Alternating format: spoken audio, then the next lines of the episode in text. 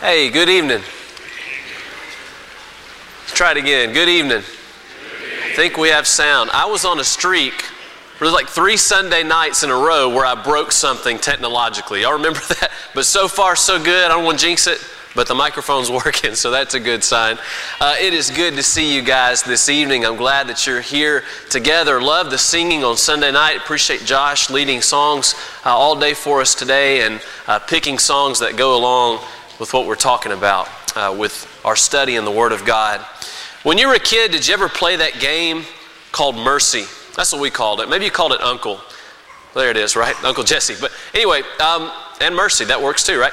Uh, the game where um, you, you grab the other person's hands, and for, I don't know, as long as you could stand it, it usually didn't last very long, you just tried to man up on the other person. Just squeeze their hands as hard as you could until they cried out for mercy. You ever play that as a kid? You just, I don't know why you enjoy inflicting, inflicting pain on your siblings so much, but you like to play that with your younger brother maybe.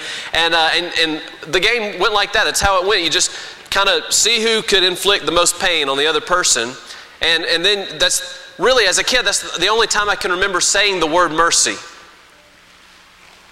I guess growing up,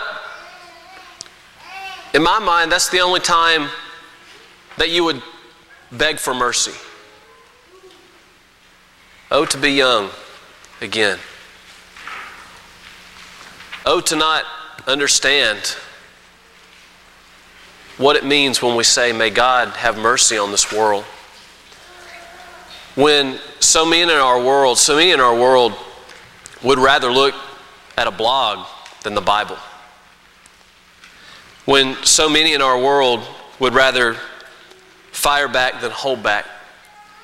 We'd rather speak than listen. We'd rather post than pray. We'd rather be liked than be honest. We'd rather write open letters than go to our brother in private. We'd rather turn to Facebook than turn to the Lord. We'd rather consult our favorite author than consult the author of life. We'd rather blurt out our thoughts than keep them to ourselves. We'd rather bully than serve. We'd rather debate than submit. We'd rather justify than surrender. We'd rather win the argument than the soul. We'd rather call each other names than call upon the name of the Lord. We'd rather curse our enemies than bless them. We'd rather burn our bridges than build them.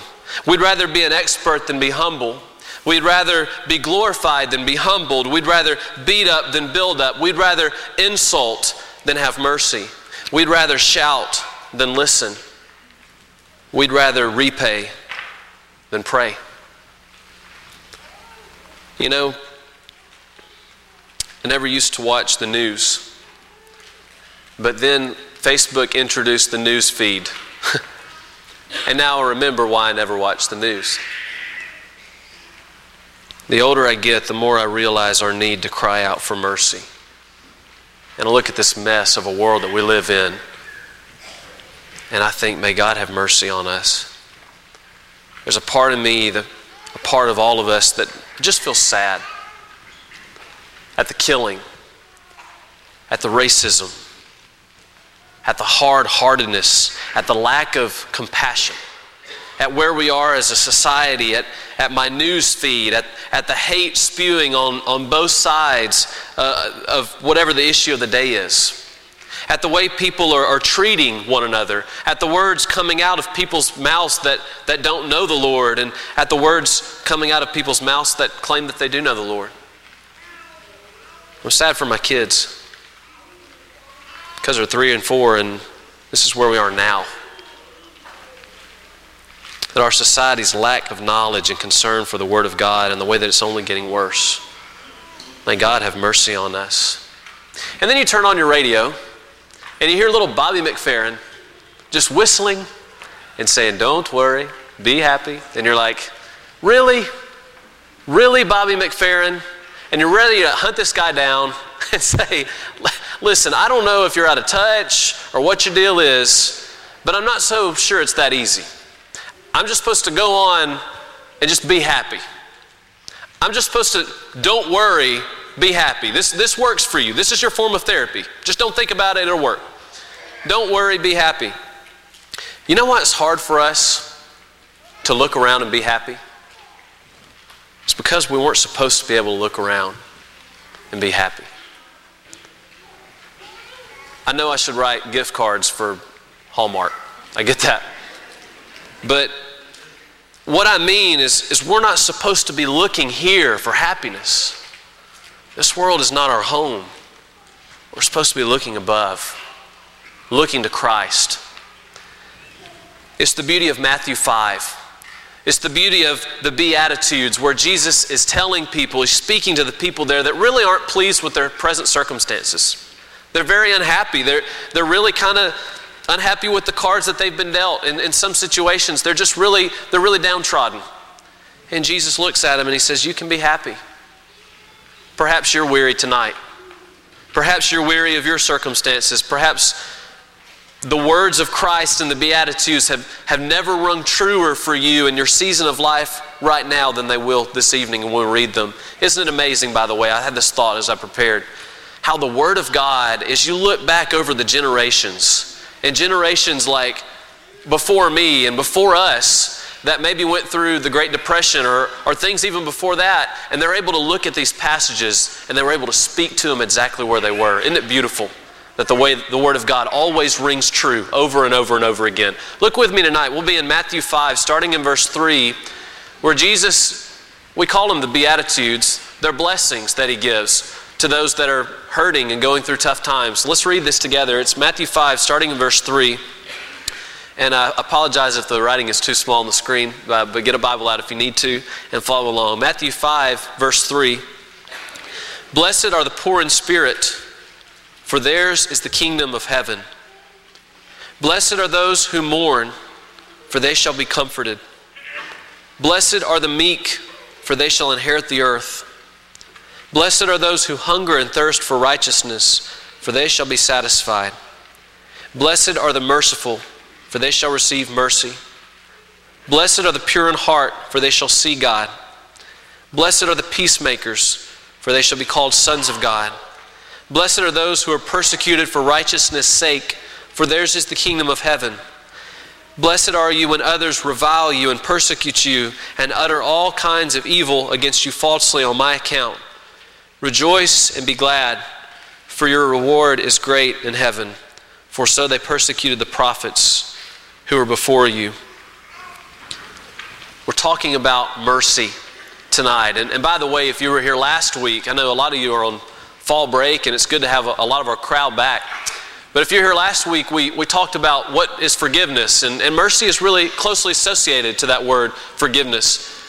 They're very closely connected as we'll study tonight. Uh, but if you're here last week, we talked about what forgiveness is and what forgiveness is not. And if you remember the analogy, I had to share this, um, where, where, David was talking about how you don't forgive a, a, police officer for like writing you a ticket. That's not forgiveness. Um, our, our, little girl, Holly, uh, sometimes she gets in trouble. I know that that shocks a lot of you, uh, but she's, she's three, and, uh, and when, she, when she gets in trouble and we give her a spanking and she's just crying and crying and crying, uh, she'll say, like through tears in her eyes, she'll say, I forgive you. I forgive you. That's, that's not what it means uh, to forgive. I appreciate that. But Matthew 5, verse 7, Jesus says, Blessed are the merciful, for they shall receive mercy. When we hear that, I go, oh, okay, that's great. That's great. So there's mercy for me. All I have to do is, is just, I get it because God just, He just gives me mercy. Well, not so fast. That's not exactly how it works. There's sort of a catch. Who is it? Who is it that will receive mercy? Merciful.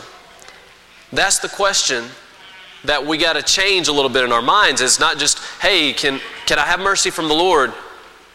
We really need to ask, am I merciful? Am I someone who has mercy? Before we get really deep into the lesson, I, I, feel like there's a few passages we need to consider that, that do a lot of, of great teaching on mercy. And from these passages, I think we're going to be able to, to draw some, some great conclusions, some applications, and uh, connections to where we find ourselves today. So here's some, some merciful passages. The first one is in Matthew 18, and we'll spend a lot of our time in Matthew 18. So if you want to turn there, uh, please do that. Feel free to turn there. Matthew 18, uh, verse 21. Matthew 18, 21. Then Peter came up and said to him, Lord, how often will my brother sin against me and I forgive him? As many as seven times? And Jesus said to him, I do not say to you seven times, but 77 times. Jesus, how many times do I have to show mercy to my brother? How about seven? That's a nice, that's a nice Bible number. Jesus says, no, that's it's the number of perfection, but that's not exactly enough times. Verse 23. Therefore, the kingdom of heaven may be compared to a king who wished to settle accounts with his servants. When he began to settle, one was brought to him who owed him 10,000 talents. And since he could not pay, his master ordered him to be sold with his wife and children and all that he had, and payment to be made. So the servant fell on his knees, imploring him, Have patience with me, and I will pay you everything. And out of pity for him, the master of that servant released him and forgave him the debt. But when that same servant went out, he found one of his fellow servants who owed him a hundred denarii, and seizing him, he began to choke him, saying, Pay what you owe. So his fellow servant fell down and pleaded with him, Have patience with me, and I will pay you. He refused and went and put him in prison until he should pay the debt. Verse 31. When his fellow servants saw what had taken place, they were greatly distressed, and they went and reported to their master all that had taken place. Then his master summoned him and said to him, You wicked servant, I forgave, all, forgave you all that debt because you pleaded with me. And should you not have had mercy on your fellow servant as I had mercy on you? And in his anger, his master delivered him to the jailers until he should pay back all his debt so also my heavenly Father will do to every one of you if you do not forgive your brother from your heart. What's this passage teach us about being merciful? A few things I want us to notice from the story. And, and by the way, the, the subject of mercy, if we just took that, that title, you could do a whole series uh, just on the mercy, the, the things that the Bible has to teach about. It has so much to say about it. But here's a few things that I want to pull from, from this story. Uh, life lesson number one the mercy of the kingdom ought to be like the mercy of the king. The mercy of the church, the kingdom, ought to have, ought to be like the king, ought to be the same kind of mercy. If the Lord is our king, his mercy must govern us as his kingdom and as individuals. It's easy to look over at the, at the it's easy to look over the very beginning of this parable. But check it out one more time. Look how it begins. Do not miss this. What's this a story about? Therefore, the kingdom of heaven, kingdom of heaven, may be compared to a king who wished to settle accounts with his servants. The kingdom may be compared to a king. It's a parable about the kingdom of heaven. It's a parable about how the church ought to be like the king, how the mercy of the church ought to be like the mercy of the king. Probably a lot of us relate to the, to the beginning of this parable because it begins with a king who's ready to settle the score. Uh, I ran across an article uh, this week that ran a few years ago in Christian Woman uh, that I want to read to you. When she was a small child, Mishmana's mother died. She was living with her aunt in Haiti when a hurricane came in 2004. She walked through knee deep, cholera infested water to get to her grandmother's house to seek refuge. After the storm, food and clean water were scarce. So a family brought Mishmana to Sunlight Children's Home because she believed such a bright girl should have a chance at a better life. Modachi, or Mordecai in English, was a little boy of only four or five when the authorities contacted Roberta for help. His father went to work each day and simply put him outside to care for himself until he returned at nightfall. The father gratefully relinquished his son over to this woman who was known to take children into her home. Lofain was the son of a poor street vendor. His mother gone, he was often left alone to fend for himself with no food or clothing. Neighbors complained to the police that his father did not pro- provide proper care for the young son, and soon Roberta was called to assist. The man initially refused help, and Lofain continued to behave, uh, to, to believe that poor boys were not entitled to happiness or an education like other children. When he had attended school, the teachers had beat Lofain and made fun of him, calling him a poor boy in front of the other students. Why would a young Roberta Edwards in 1995 want to live in a country that is one of the poorest and least developed countries in the world? Why would someone want to leave the comforts and security of America and go to a place where four out of five people are living in poverty? Why? Because Roberta wanted to make a difference in their lives. Roberta made that difference in the lives of more than 31 children by turning her home in Port au Prince into Sunlight Children's Home. With a house full of children from age 13 months to 19 years, she gave her life to nurturing, teaching, and building Christian character in the lives of her children. Roberta once said, I always wanted this to be their home, not an orphanage. Every child called her mama. Think it's safe to say that there's a part of all of us that wants to settle the score, that would love to hunt the two gunmen down and make them feel the pain that they've inflicted on so many. If we could find the four year old boy, we'd love to take him where he's safe, and we'd love for justice to do what justice should do, we think. There's a part of us that wants to settle the score. And the story in Matthew 18 begins with a king who's ready to make, make things right and settle the score. He's ready to take what he's owed. He's ready to get what he is supposed to get. He's ready for justice. It's payday. And so he brings in a servant who's in some serious debt. Some scholars believe that a talent was the equivalent of 20 years' worth of wages for a worker. How in the world does this guy owe 10,000 talents? They didn't have Lamborghinis back then. I don't understand. What in the world was he doing with all that money? We don't know. But in verse 25, there's no way he can pay it back. So the master orders him to be sold along with his wife and his children and everything he had to make payment. Then the servant falls on his knees and he begs, Have patience with me, and I will pay you everything. And out of pity for him, the master of that servant released him and forgave him the debt. There's a part of, of the king's heart that wants to settle the score, but then there's the other part of the king's heart then there's the other part of our heart, the part that, that wants to hunt down the gunman so that we can show them the mercy of our King, to show them that Jesus loves them and we love them, and so did the woman that they shot. But sadly, the story doesn't end there. That same servant turns around and says, You know what? I'm going to get what I'm owed. I'm going to get what I deserve. I'm going to settle the score. And he goes out and he finds somebody that owes him 100 denarii. That's 100 days' wages. It's pennies compared to what he owes his master. No comparison between the two debts. Nevertheless, this guy goes out and he's ready to sell the score and he takes matters into his own hands and he takes the guy by the throat and he says, Give me what I owe. I'm going to make you pay. And the man says, Have patience with me and I'll repay you. The servant says, Not going to happen. He puts him in his place, puts him in prison, completely ignoring the fact that he's just been forgiven and shown the great mercy of the king. The life lesson here is that all of us are in debt, but all of us are offered forgiveness. Does sin really bother us? Do we really understand what it means when we sin?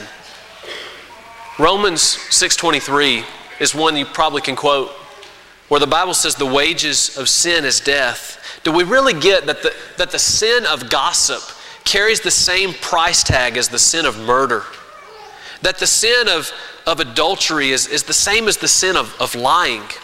And a wage, a wage is a payment. The wages of sin is death. A wage is a payment. It's, it's what you get for what you do. So, so what should you get when you sin? Death. Sin carries the price tag of death. This one's hard, okay? But, church, we got to be careful about which sins we choose to be disgusted by. Let me challenge you on something. You're watching a TV show, and there's a homosexual couple on TV, and you think that's disgusting, and you change the channel, and a show comes on with a man and woman in bed with each other. Do you change the channel? Does that disgust you too? Does that same sin disgust us? I don't think the answer is to just ignore sin and keep watching. The answer is to view all sin the same way that God does. It's okay to struggle, but it's never okay to sin. And I, have got to say that after studying this parable, one of the things that, that really stuck out to me in a way that I'd never seen before uh, happens in verse 31. Watch this. Uh, verse 31 says, When his fellow servants saw what had taken place, they were greatly distressed and they went and reported to their master all that had taken place. When the servants saw the way that all this went down, the way that the, the forgiven servant had, had just had behaved, it, it distressed them, the Bible says. It distressed them, it bothered them, it made them feel uncomfortable, it, it troubled them. It should bother us when, when the people of the kingdom aren't behaving like the king. That should bother us. Um, we expect the world to behave the way that the world behaves, but it's distressing to us when it's our fellow servants that are behaving in a way that goes against the mercy of the king for just a few minutes, I want to talk to you as, as just like one servant to another, okay? Just, just a couple of things that, that I think might need to be addressed about some distressing behavior uh, of some of our fellow servants. Uh, number one, from one servant to another, am I burning bridges to Christ or building bridges to Christ? Am I burning bridges or building bridges to Christ? Uh, from time to time, I see things on Facebook or Twitter when people get really worked up and really upset. Uh, where they draw a line on the sand and they say, okay, if you don't like this or if you disagree, we're not friends anymore. Really?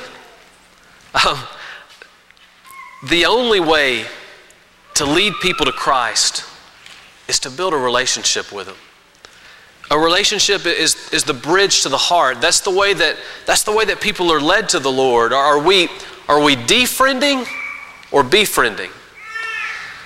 Luke 6 27, beautiful passage. I wish we could study it in more depth.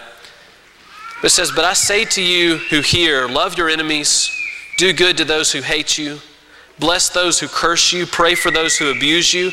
To the one who strikes you on the cheek, offer the other also. And from the one who takes away your cloak, do not withhold your tunic either. Give to everyone who begs from you. And from one who takes away your goods, do not demand them back. And as you wish others would do to you, do so to them. If you love those who love you, what benefit is that to you? If you love your Facebook friends, good job.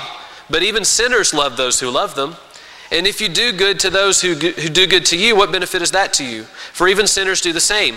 But if you lend to those from whom you expect to receive, what credit is that to you? Even sinners lend to sinners to get back the same amount.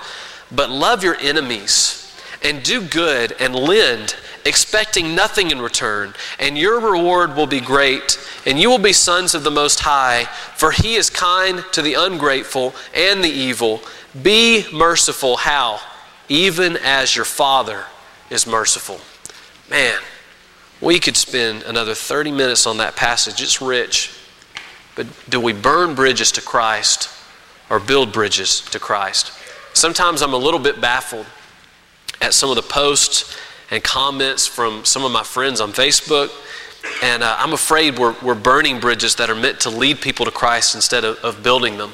The love of Christ is not a love that's only meant for those who believe what we believe, it's for those that it be shown everybody, uh, should be shown towards everybody and everything we do and everybody we meet, whether it's at school or in the workplace or even people on social media.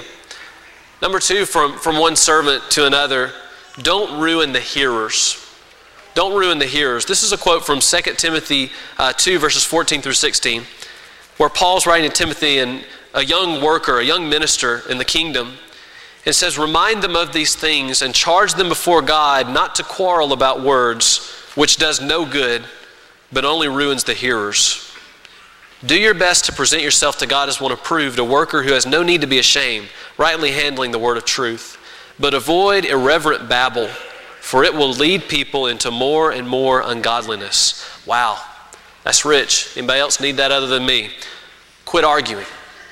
Don't, don't just argue for the sake of arguing. During some of these, during some of these epic uh, rants that you see online, uh, during some of these epic back and forth arguments that you might catch on, on social media, Um, I've wondered if Paul would be like, hey, while you guys were arguing how much you, you love or hate gun control laws, 48 people were baptized in Sudan and four new churches were started. I wonder if he'd ever chime in on that, um, but that's none of my business. Um, Christians, we've got work to do. Uh, we've got a world to say. Stop worrying about winning arguments and let's win souls. Number three, from, from one servant to another, every, not every conversation needs your voice. Man, uh, despite, despite the message that, that the world is sending to my generation and those coming up behind me, not every conversation needs your voice. I've got a Twitter, I should say stuff. No, you shouldn't. I've got, I've got a computer, I should, I should post things. No, not all the time. Please don't. Um, just because you think a thought doesn't mean you need to say it out loud. Ephesians 4:29 says, "Let no corrupting talk come out of your mouths, but only such is as good for building up, as fits the occasion, that it may give grace to those who hear." This summer, I visited the Civil Rights Museum. We went there on, on our trip, our Chisel trip, uh, this summer, and uh, wow, what an amazing place! It's in Memphis. If you've never been before. Uh, it is uh, just an amazing experience, a sobering experience. Uh, the things that, to, to look at some of the things that, that African Americans had to endure, uh, it's heart wrenching and it's eye opening. Um, one of the things that, that I learned a little bit more about was some of you probably remember were sit ins, where people would go, where African Americans would go and, and sit in restaurants peacefully because they had the right to and would just sit there, but segregation was still going on and, and people didn't like it. But it was a peaceful protest to the time. They were arrested, and they were mocked, and they were beaten, and they were looked down upon, and they were spit on. And usually an angry mob would attack who just really didn't get it. You know what they did? Not a thing. You know what they said? Not a thing. And you know, I couldn't help but think about Jesus. He was arrested, he was mocked, he was beaten, he was looked down upon, he was spit on, all by an angry mob who just didn't get it. And you know what he did? You know what he said? Not a thing. You know what he needed to do? What he needed to say? Not a thing. Sometimes saying nothing is exactly what we need to do. And it speaks volumes more than the cries of a mob. If what we're going to say isn't going to help build a bridge to Christ, please don't say it. Ephesians 4:29 let no corrupting talk come out of your mouths but only such as is good for building up as fits the occasion, that it may give grace to those who hear.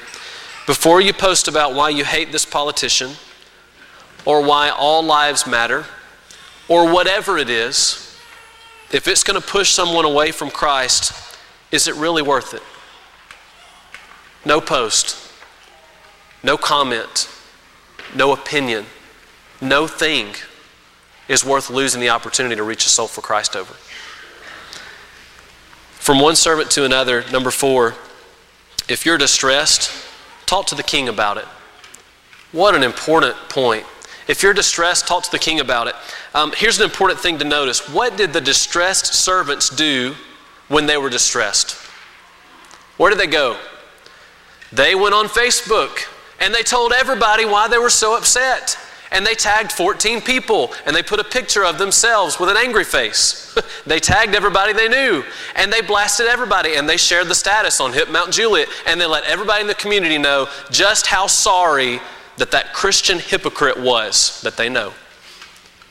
No, that's not at all what they did. When they were distressed, they went and they talked to the king about it. And guys, we got to do the same. Verse 31 When his fellow servants saw what had taken place, they were greatly distressed. And what did they do? They went and reported to their master all that had taken place. Do you like to run your mouth? Do you like to gossip? Do you like to put people in their place? Do you like to be right? Are you distressed? Are you sad? Are you angry? Are you nervous about the future? Are you concerned about the way that other Christians are acting? Whatever it is that's causing you to be distressed, our King wants us to talk to Him about it. We'll wrap up with this final life lesson from the story. Final point that I want to draw from the story. If, if you want mercy, if you want mercy, give it and you'll get it. If you want mercy, give it and you'll get it. Verse 32 Then his master summoned him and said to him, You wicked servant, I forgave you all that debt because you pleaded with me. And should not you have had mercy on your fellow servant as I had mercy on you? And in his anger, his master delivered him to the jailers until he should pay all his debt so also my heavenly Father will do to every one of you if you do not forgive your brother from your heart.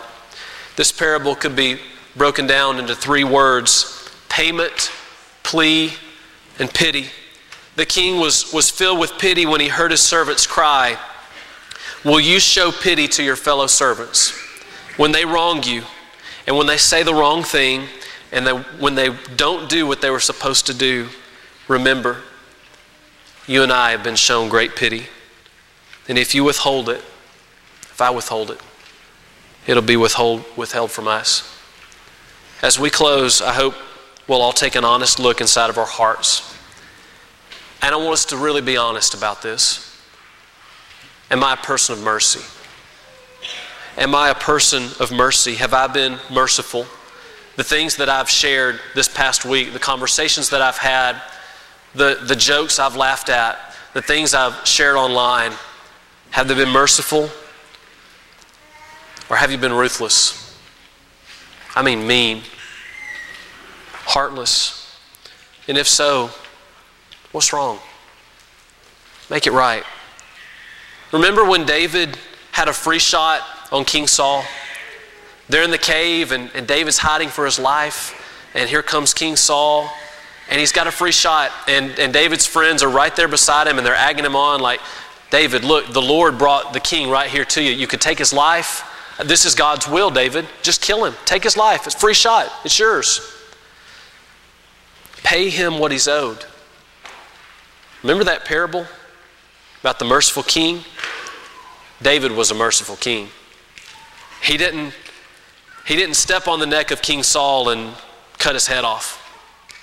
He could have. But instead, he doesn't do that. Instead, he shows him mercy.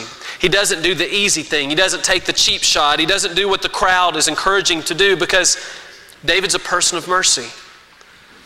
What about you? Are you a person of mercy? Do you take revenge? Do you make jokes about the poor? Do you have a do you make fun of those who have a job that you don't consider to be a real job? Do you make racist jokes? That person, students, that everybody at your school calls gay, do you make fun of him too? Because that may be his struggle. How would we like it if everybody knew our struggle and mocked us for it? A celebrity is exposed and becomes part of a huge scandal, our world thrives on that stuff. They love gossip. What about you? Do you rejoice in that?